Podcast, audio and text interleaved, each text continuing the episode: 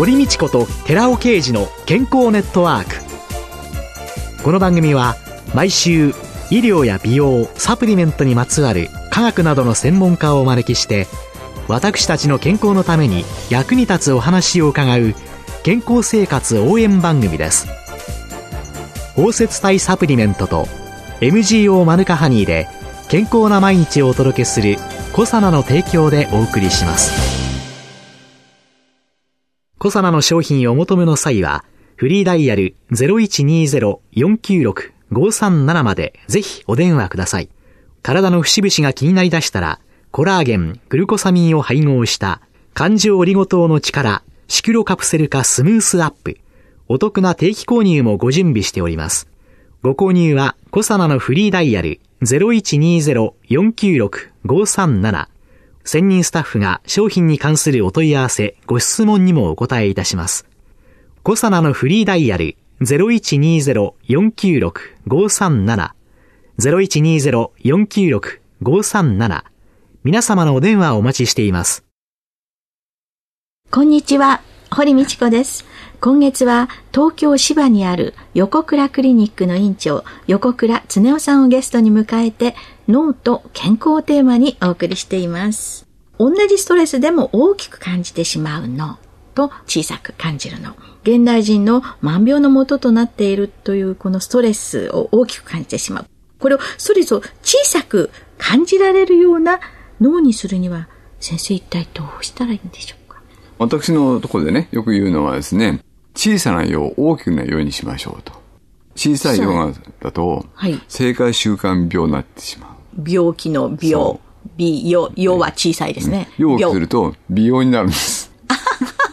まあ、これも、実は、おかしい。ダジャレの中から生まれたんですよね、これも実はね。はいはい、それが実はね、我々のね、研究テーマだった逆に言うと。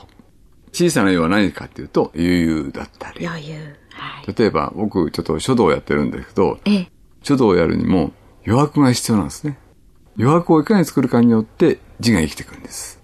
まあ芸で言うと間ですね。うん、意識してこれはね、用を大きくしましょうっていうふうに言ってます。そういう考え方なんですね。ええ、そうです。そういう考え方や、ちょっとした行動変容というのが、余裕を生み出してくれる。そうです。でも余裕がないと、ますます余裕がない。そうですね。イライラせっかち、自分を追い詰めていっちゃう。はいですけれどもね、うんうん、あんまり早くね、人生過ごすとね、うん、つまんないですからね。とは言いますよ。外来で。で、もう一つね、快を求めることが大事なんです。はい。返答で快不快を感じるって教えていただきました。はい、うん。はい。ところがね、ちょっとした不快がないと、爽快は生まれないです。不快のもとに爽快が生まれる。はい、お腹空いてて物を食べるから美味しい。はいはい。うん。簡単ですね。満腹の時には。ね、うん、美味しくないですね。美味しくないですよね。うん、空腹という小さな不快があるから、美味しいんです。美味しい。本当お腹空いてたら、おにぎり一つも美味しいですから。最良の調味料は空腹であるって言われる、その不快がちょっとあることが、はい、で、爽快をまたね、いっぱい貯めてくると、はい。愉快に楽しくなるんですね。人間って。感性なんですね。フィーリング。愉快はね、ハート、心なんですね。で、自分が楽しくなると、さらに今度、どんどん幸せな気分になってくるんですね。すべてのものが受け入れられるようになってくる。人も自然も。も優しくなれる。はい。これが僕が言う本当の会だと思ってます。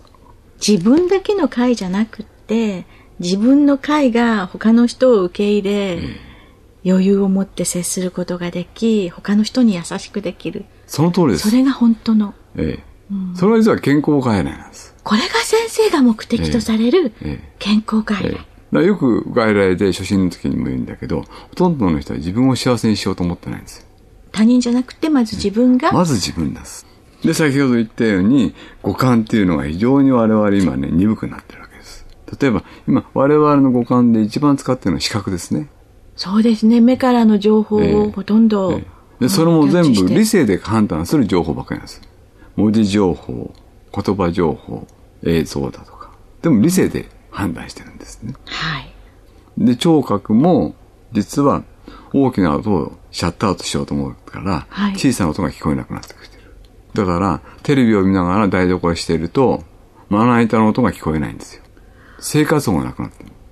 ああ、昔昔は朝のお母さんのトントントンっていう音で目が覚めたけど、えー、今はラジオとかテレビとか、はい、風の音も雨の音も聞こえないし、雨の音も季節によって全て違うはずなんですね。ビルの中に入ってしまってると、全てシャットアウトされあ、もうなんてあんまり気にしてませんね。えー、あ、降ってたんだっていう、えー、外に出ての感じですものね、味覚もそうですね。味がどんどん濃くなるんで、薄味がわかんなくなってくる。あと、嗅覚もそうです。消臭効果なんて、自然の中の匂いがわかんなくなる。うんそうすると、五感というのが障害を受けちゃってる。ええ、それを取り戻していく。え、本来持っているものにしていくにはどうしたらいいんですか五感で快を感じることが一番いいわけです。そうすると五感どんどん研ぎ澄まされていきますから。例えばね、一つで触覚一つとっても。はい。指の先っていうのは一番触覚で敏感なところなんです。そうですよね。髪の毛一本こう触ってって、あんなこんな細いものだってちゃんと感じますよね。髪の毛かどうかは判断できるでしょう。ええ例えばね、実験としてね、指先に全部バンドエイドを10本巻いて一日生活してる。何触ってるか分かりませんから。場合によっては火傷もしますよ。実験してみると面白いと思います。はい。そのぐらい触覚って大事なんです。はい。だからあともう一つは舌ですね。あ、舌の触覚。数ミクロンの異物が発見できるんですよ。あ、そうですよね。なんか変なものが入ってるっていうと、もう気になってこう出しますものね。えー、そういうところに皆さんなかなか感じざるを得なくなってきてでそういうところで快を感じると一番脳に。ではなぜかっていうと、感覚器っていうのはですね、動物は五感でキャッチして状況を脳にすぐ伝えて行動を起こさなきゃいけないわけです。ってことは、すべて感覚器が脳にダイレクトに通じてるわけです。食べ物の匂いだぞとか、えー、敵の敵の発見できる。うん、で脳って非常に重要な臓器なんで、我々ってブレインバリアってはい、あの脳は保護されてるんですね。余計なものが入ってくるなよっていうバリアがある。うん、ところが、感覚器だけは全部脳についてますから。あ感覚器だけは何のバリアもなく、そのものが情報として入ってくる。えーえー、そうです。その感覚器を通して快を感じさせれば一番いいって言ってるわけです。ということは、心地よい音であり、音楽であり、はい。心地よい風景であり。その通りですね。そういうものを普段から生活の中で意識して取り入れて、五感を済ませてそう。ところがね、皆さん多くよく言うのは、何かをしないと感じられないとか、うん、よく言うんですけどね、うん、生活の中に解を見つけるんですね、いっぱい。よくうちの患者さんでも言うんだけど、はい、ね、解を見つけてください。解がありますかって解がありませんって言うんです。じゃあ、朝起きた時に顔を洗います。不快になりますか？快になりますかと。いや、気持ちいいです。会があるんです、ここに。そっか。習慣的に、プログラミングされたような行動で、朝歯を磨き、顔を洗い、だからこれは快でもなければ不快でもなく、インプットされた日常行動として捉えているので、うん、そこに快なんて感じてないって思って見つかんないだけなんですよ。そうですね。えー、暑くなれば、冷たい水で顔を洗うのは、うん気持ちいいし、冬の寒い時にはお湯で触れれば、ほっとするし。お風呂に入ればほっとするし。それと海岸ですね。どこでも。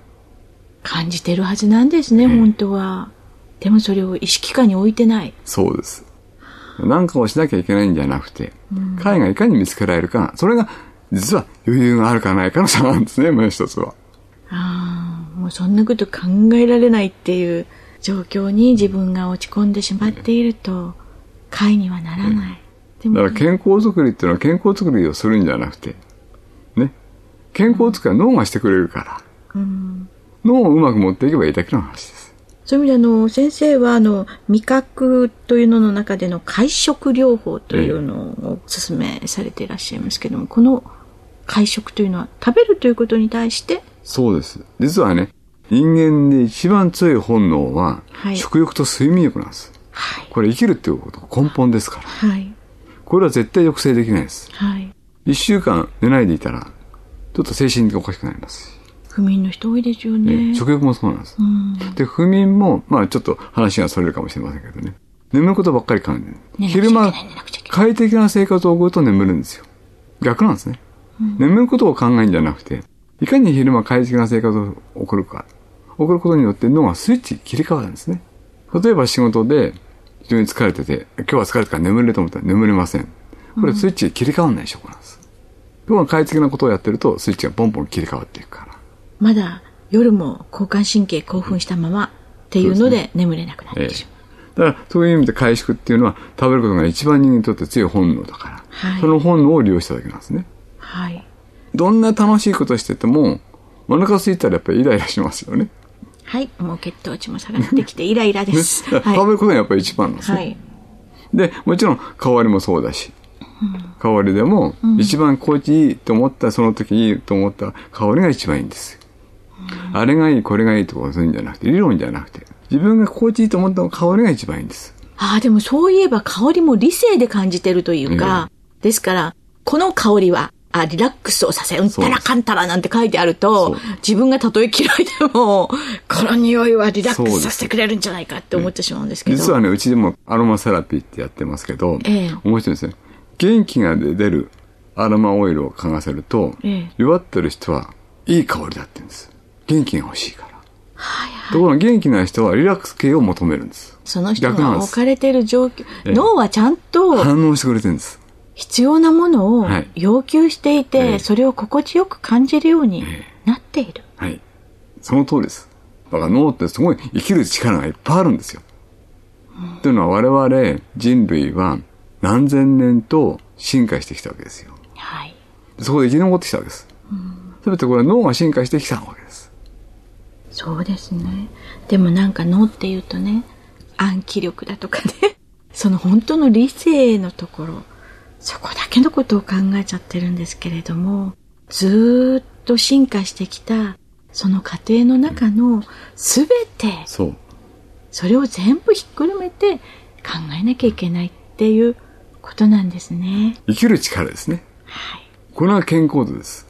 今よく脳をね、トレーニングするとか。言いますけど、うん、あれはヒットを打つテクニックを教えてて、ヒットを打つ体力を教えてないんですよ。はいはい。ヒットを打つ体力。この体力は能力なんです、僕の言う。はあ、なんか、だんだん本当に人間のその発展の神秘も感じながらお話を伺いました。今週のゲストは東京芝にある横倉クリニック院長の横倉恒夫さんでした。来週もよろしくお願いします。ありがとうございました。ありがとうございました。続いて、寺尾刑事の研究者コラムのコーナーです。お話は小佐野社長の寺尾刑事さんです。こんにちは、寺尾刑事です。先週はアスベストと PM2.5 による肺がんや中皮腫のリスクについてのお話をしましたけれども、今週は引き続きお話ししたいと思います。で、それぞれの健康被害に関する、まあ、リスクがどのくらいあるかですけども、アスベストは非常によくわかってまして、肺がんや中皮腫のリスク、科学的根拠が十分にあります。アスベストが肺に侵入してきまして、肺細胞に刺さって影響が出るわけですけども、一方で PM2.5 っていうのは、未だにまだ健康被害については推測ができていなくてですね、そういった意味では被害は未知数で危険なものかもしれないということですけども、先進国、日本を含む先進国ではアスベストは今ではもう完全に全面禁止になってますけども、中国では建造物等に未だに使用されているわけですよね。ですから、中国沿岸部のビルの破壊なんかで放出どんどんされているわけですよね。そうすると、そのアスベストと PM2.5 くっついて付着して日本に飛来するっていう可能性があるということなんですね。100万倍 PM2.5 って大きいわけですから、そこに大型客船に乗り込むような形でアスベストが含まれて日本に到達してくる。つまり、最低アスベストの健康被害っていうのを考えないといけないと思われます。一方で、黄砂、3月から5月ぐらいまで日本に飛来する。これ、PM2.5 からすると、さらに大きいんですよね。4倍から8倍ぐらい大きなもんなんですけども、PM2.5 が黄砂に乗っかってくる。もう確かめられてるんですね。つまり、その PM2.5 にアスベストが乗っかってくるというような形でどうしてもアスベストは日本に来ることになります。ですから、このアスベストの中皮腫であるとか肺がんの問題、これ何とかしないといけないんですけども、これに有効なのはマスクです。報道では PM2.5 はマスクを素通りするっていう話があります。でもマスク素通りしてもいいんです。素通りしない方がいいに越したことはないんですけども、素通りしたところで、マスクっていうのは湿気を蓄えることができる。乾燥を防ぐっていうことにもつながります。そうすると、喉の粘膜も十分水で潤う。繊毛も潤う。ということで、異物の除去に関しましては、非常に有効に働くということで、ドライマウス対策だけではなくて、黄砂、そして PM2.5、そしてアスベスト対策にもマスクをすることっていうのは非常に大事だと思います。それからもう一つ対策の方法があります。これ、機能性食品素材の中で、中皮腫に有効な予防効果があるっていうことをはっきりとさせた物質があります。これ、トコトリエノールと言います。ビタミン E の中で、トコトリエノールっていう成分があるんですけども、これは中皮腫に対して有効だっていうことが分かっているわけです。これに関しましては、シクロケムっていう会社のホームページに、トコトリエノールの可能性っていうタイトルで、サイエンストーク科学の現場っていうところに書いてあるんですけども、それを一読していただきたいんですけども、東洋大の矢野先生との対談があります。実は私と矢野先生は共同開発をしたことがありまして、矢野先生が東洋大学で今回はお話しされてますけれども、以前国立健康栄養研究所にいらっしゃいました。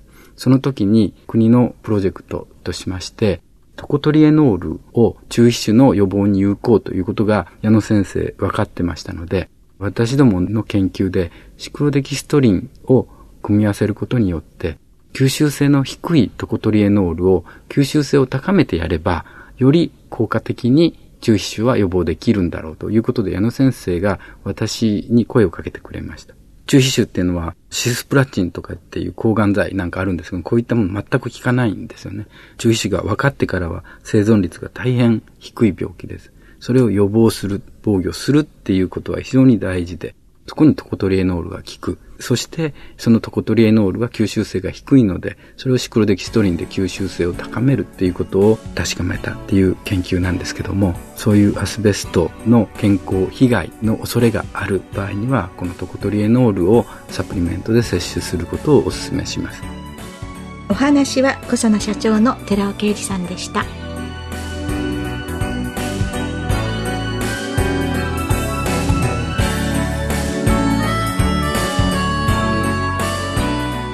ここでコサナから番組お聞きの皆様へプレゼントのお知らせです。コエンザイム9点を環状オリゴ糖で包み込むことによって安定性と吸収性を高めるとともに美白効果が期待されているシスチンを配合したコサナのナノサプリシクロカプセル化高級店シスチンプラスを番組お聞きの10名様にプレゼントします。プレゼントをご希望の方は番組サイトの応募フォームからお申し込みください。当選者は5月6日の放送終了後に番組サイト上で発表します。コサナのナノサプリシクロカプセル化高級店シスチンプラスプレゼントのお知らせでした。